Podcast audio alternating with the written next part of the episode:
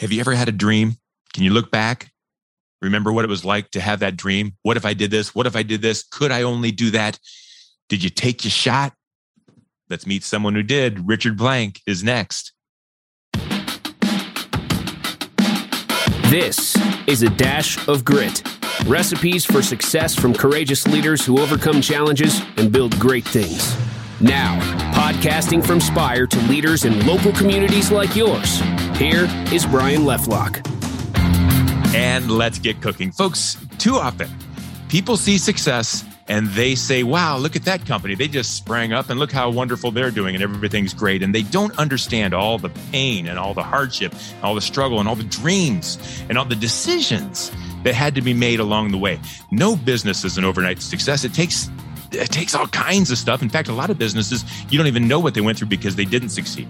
And we're going to talk about one that did, and we're going to talk about a person that has and who has made those tough decisions along the line to get to where he is. You're going to love to meet my new friend, Richard Blank. Richard, welcome to A Dash of Grit.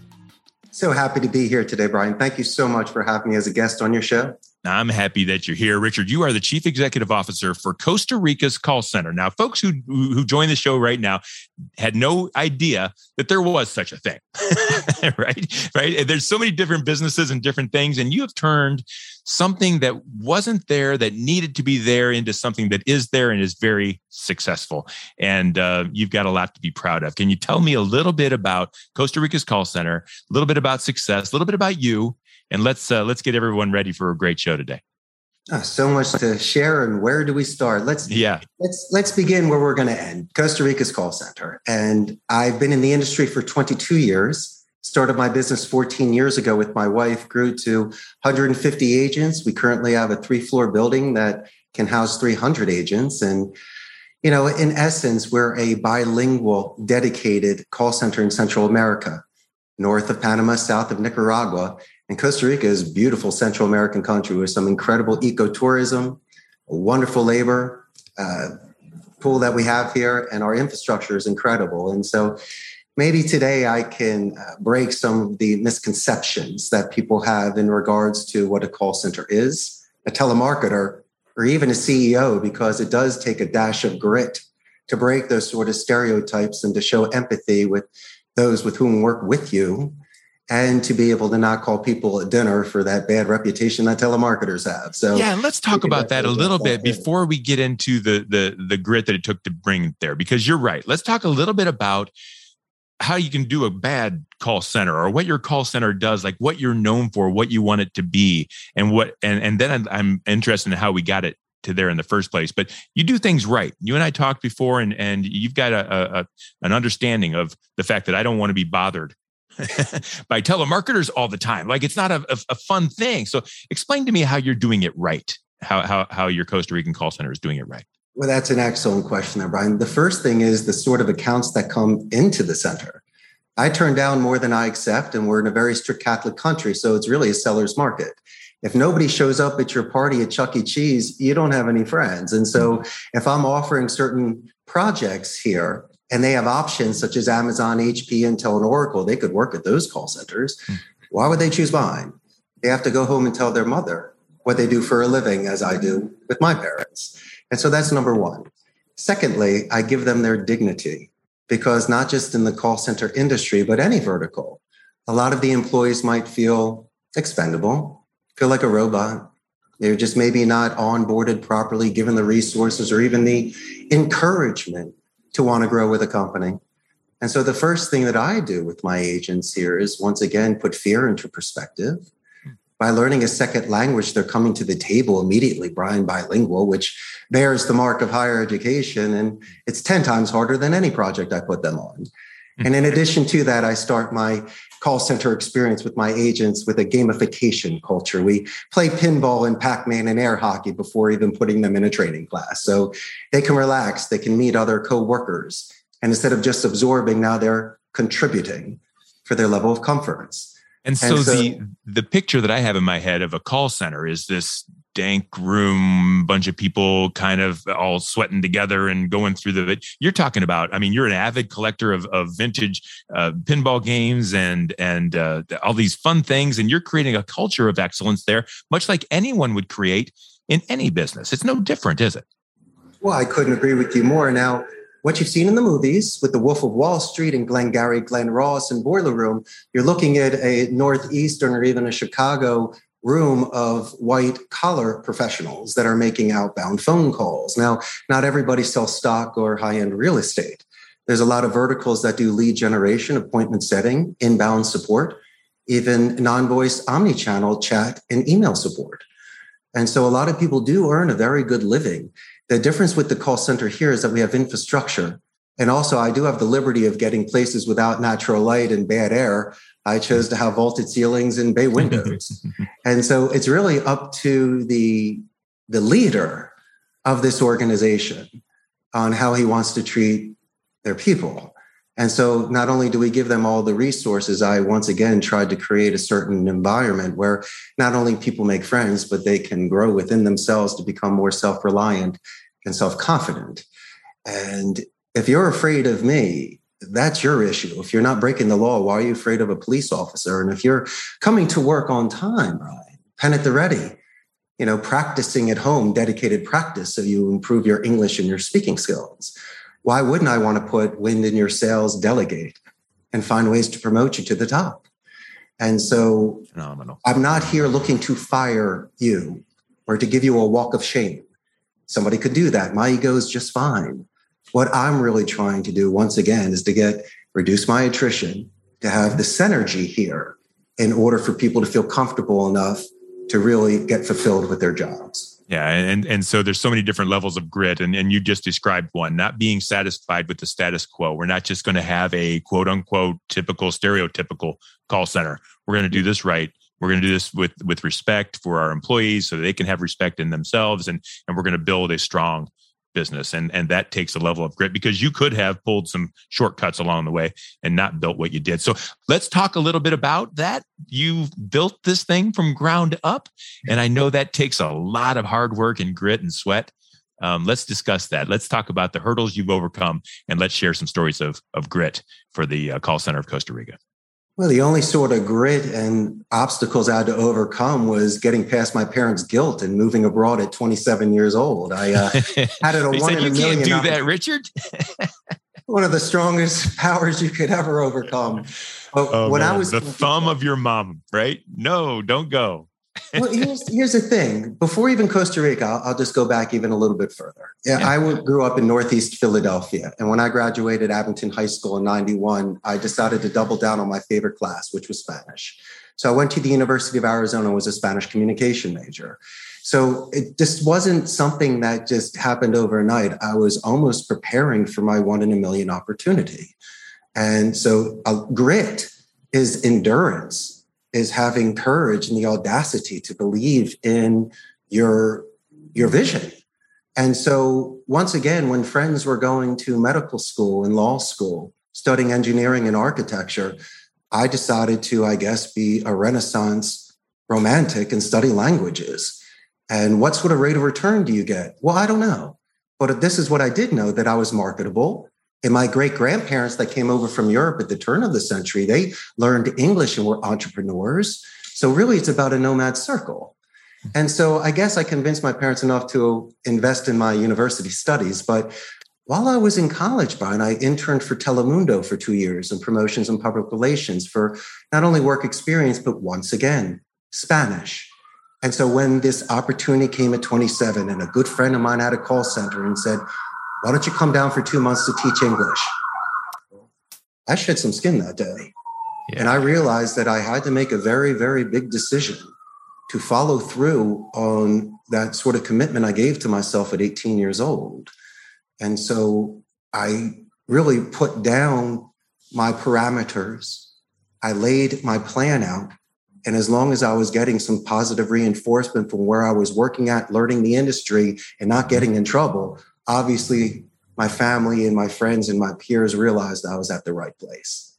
Did you give up some uh, stability? Did you give up some promises of a good life in America, doing things that your parents wanted you to do, doing things they thought you should do. Did you give up that stability for this, chasing this dream? Or was it pretty much a guarantee if I go and do it, it's going to work out great? Well, my good friend, as long, you know, your parents can pitch you a wiffle ball over the plate. Depends on how you hit it. Yeah. Now, I could have dropped every single parent connection and networking that I did through college. And, but I decided to at least take a full one hundred percent starting from scratch yeah. risk. Yeah. And I could have always clicked my heels and come home. So maybe I yearned for adventure. Maybe I just wanted to test myself to see if I, you know, am I just a one trick pony or am I capable of doing something? And so when I was at my friend's call center, I did not start off at sea level. So I was with the proletariat. I was with thousands of Costa Ricans. And this is, you know, during the early two thousands. So I was listening to them on the phone, speaking in a second language, intense concentration, converting calls, getting positive escalations. And to me, I saw the art of speech. It's almost like if someone writes in cursive, they were speaking beautifully. Mm. And I said, I think I can do this. And I also kind of have a home court advantage. And so after working at my friend's center for four years, I was confident enough not to know the industry inside and out. You learn that in time. But I saw areas in which to enhance the experience for the agent and for the client. And then when I started my business, I started slow, just started renting a space. And then I started building out a space, and then I bought a space. And so these were things that were done without a loan, without a mortgage, and slow and steady. So you and I could weather those storms.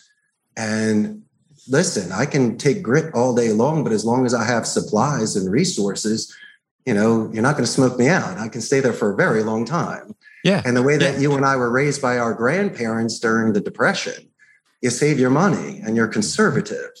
And you're not, you know, footloose and fancy free. When you close a deal, you enjoy yourself like I've done with machines. Mm-hmm. But you also have this sort of responsibility for job stability. And I had to make sure that my agents' uh, reliance on me was something that they could feel comfortable with. And so you're, you're a young man, you're on your own, you're in Costa Rica, you're doing things the way you think they ought to be done. Was there any ever anything that happened along the way that made you think, okay, hold on, this isn't going to work? It was a good run. It was a good dream, but maybe, maybe not. Maybe I need, were you ever, you know, at the risk of, uh, of failure? When I was in my thirties, I realized that time is, is going fast, and I knew what my worth was and what I could earn per hour. Uh, the only thing was I couldn't compare apples really to anybody, and no one could write me out a map or a game plan. Hmm. And so what I really had to do was just, once again, just be self-reliant on my own experience, and also no surprises. That I realized that when you are forthright with a client and you talk about the labor laws and the expectations, or if you can work through some sort of conflict with them, you have a much better foundation relationship with them to be able to move forward. And so, not saying it's being a big boy, but these are some serious responsibilities in regards to finances and contracts, which I never had experience with before. Mm-hmm. I was a, I was a marketer. I was a teacher. You know, I was somebody that was still living an adventure in my late twenties and early thirties. Mm-hmm. And so, as I say, this is my first run. And if you ever, once again, allow fear or you're to second guess yourself, you're going to make very bad decisions. I do believe in, besides due diligence and research, you should also go with your intuition. And I believe in the philosophy of Wu Wei. So if there is no resistance and something is happening naturally and you're getting some positive feedback from it, then you're at the right place. The sun is shining on you. You are going to grow. And as much as I say, I miss my family and I'm three thousand miles away, looking back at my decisions, I made some excellent decisions in regards to being fulfilled with my life. I I married the girl of my dreams. I have a luxury trade. I've, um, I guess, over exceeded any sort of expectations I had on myself, because there was no checkpoints to this. I had no ways to grade this. The only thing I could really do is just say, go, Richard, go, and thank you very much for another day. So it was really just a, a daily sort of looking at myself in the mirror and just realizing that if the run ended, carpe diem, and I'm so yeah. proud of myself. for actually coming this far. But Richard, is it that easy? Can anybody do what you did? So uh, you you showed up in Costa Rica, out of Philadelphia, started a new business. You know, you know all these employees and doing all these amazing things. Can anybody just say, you know, let's just go and let's just make good decisions? Like, there had to be something about you that made this success. It wasn't all perfect, was it? And it wasn't all me. I ah. mean, there's no way that I could have scaled without people that have been with me over a decade or believed mm. enough in me to invest their time.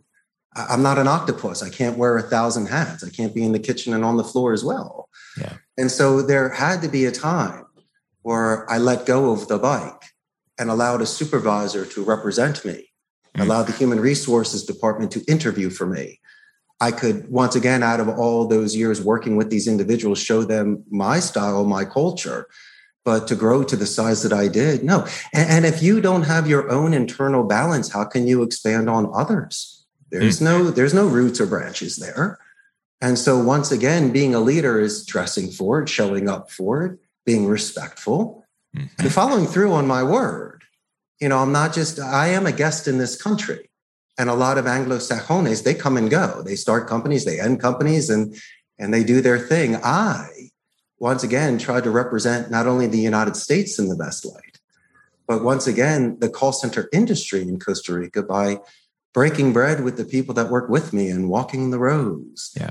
being selective of the campaign. So to answer your question in a certain way, it, it, it is quite simple.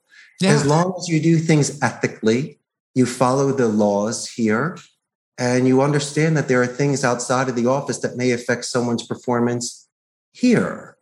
So if you take all of those things into consideration, it kind of just works itself out. It takes care of itself, doesn't it? And I'm wondering, Richard, from your experience, did it ever require grit to stay on the ethical path? There's lots of shortcuts out there, and you can make a billion dollars over there and only a hundred million over here, right? I mean, there's different levels of success, but sometimes you have to sell your soul for a few things.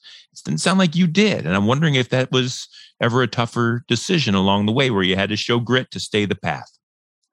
Of course.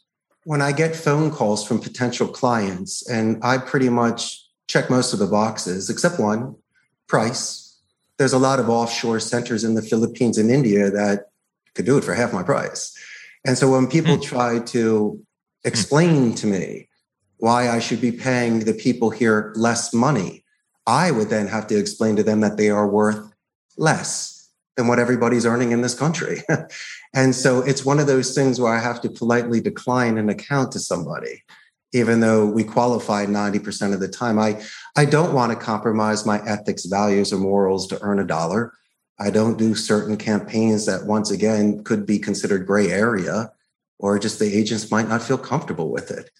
And so as much as I'd love to be ten thousand people at the moment, maybe my natural growth, where I could sleep at night and be in business for fourteen years from my solid reputation, caused me to only grow to this beautiful size of one hundred fifty, because yeah. maybe it is more custom made. It's more mom and pop. It's more bed and breakfast, you yeah. know, where I get to know everybody and the clients realize they get that extra special treatment. So there was never really a forced fit. It's just me competing against Amazon. And, okay, my grit.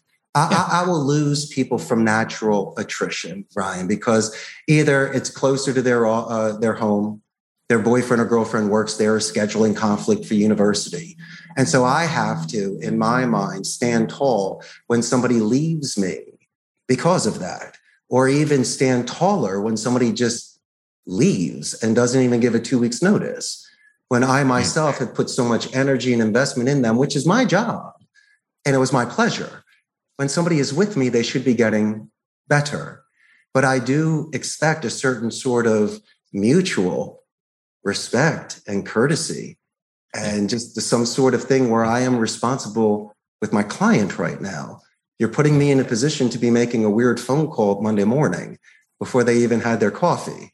But I am the kind of individual will make that phone call and, you know, tell what happened and have many solutions and, and make sure that it works out.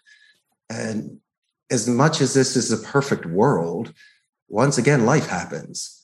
And there's a lot of outside factors in this office that I have no clue about. Yeah. And so once again, what I try to do is more of a preventative measure than a cure.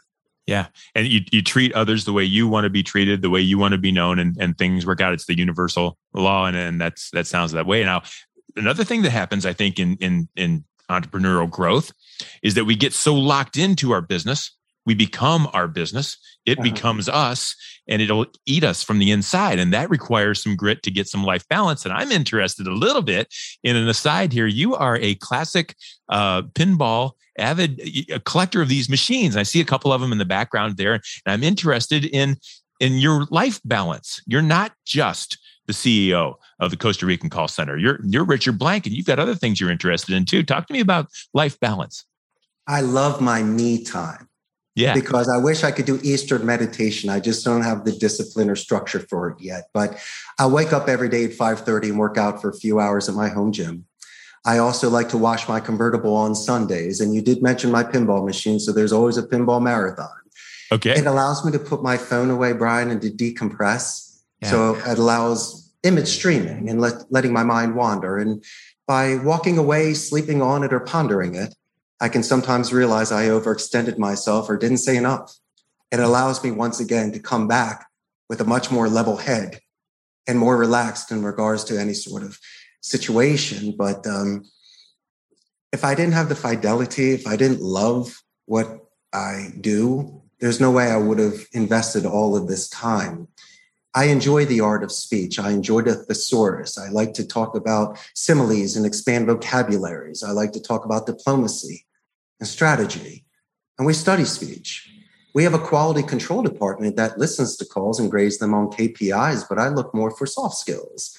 When an agent does a positive escalation and mentions a gatekeeper to a, you know, a decision maker, or if they're spot on with their rebuttals and their timing, if they're getting their name dropped, it means that they connected and anchored with the person.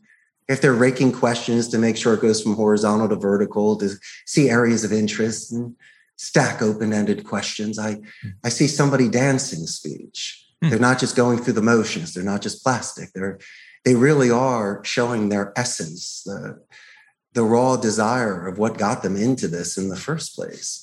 You were mentioning being a D J back in the day, and I think that's yeah. cool because during the eighties was yeah. the best music. I, I'm sure you spun a lot of I N X S records. Oh, and man. So, I had the long hair flowing and everything. Oh, yeah, absolutely. You had the people dancing in the middle of these things and participating and getting the crowd going and giving out yeah. prizes. And you awesome. almost were being the life of the party.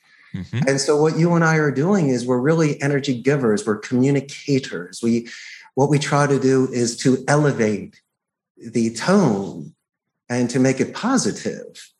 And your audience has no idea the sort of work that you do prior to these recordings. Now, just on our own experience, there was at least a half a dozen emails going back. Yeah. We rescheduled because life happens and we really wanted to get together. Yep. Our first phone call, we couldn't get off the phone because we just kept talking kept about going. a lot of things. Yep. You know, I love Ohio. I mean, yep. it's just, and it's just, um, yep. Brian, you bring this out in people. And yeah. you motivated me enough to give you a call because I, I I love grit. I love John Wayne, where he wanted to die with his boots on. And, and to me, I just didn't want to disappoint people. I just wanted to make people proud.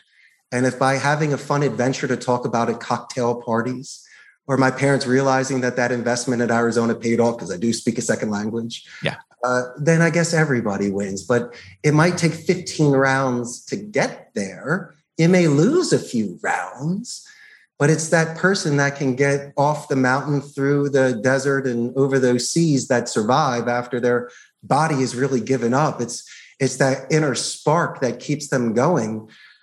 That's where I was at. Some people might say it was crazy. Well, then so be so it. Be it. Mm-hmm. But Crazy Richard didn't really want to hurt anybody. All I wanted to do was, as I mentioned, fulfill a certain life goal. And I and, and that's the piece that I want people to remember, Richard, about you is and, and about them. when they're building a business, when you're building a business, I think it's so important. You have to show less grit when that business can be about something that you're passionate about. It's something you love. I, I don't believe that we all just need to find something we love and make money at it. I, I don't know that that's doable, but we sure can love the way we do it. We sure can love the, the ethics we put in and the, the personality we put in, the way we treat our employees, and, and we can do things right. And, and uh, I, I think if that can be the goal, your your ability to see the art and the passion and see the growth in people, if that can be the goal, I think the money takes care of itself.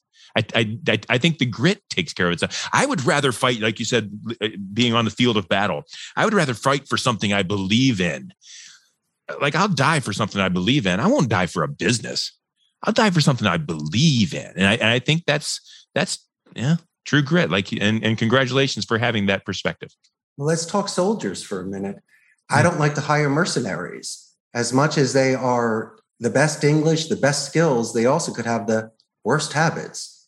Hmm. Jump from my company to another when they get a higher price. There's no loyalty to a flag. I want the people that believe in Costa Rica's call center, that we're just not a transitional type of job. And I think that's very important that people see that.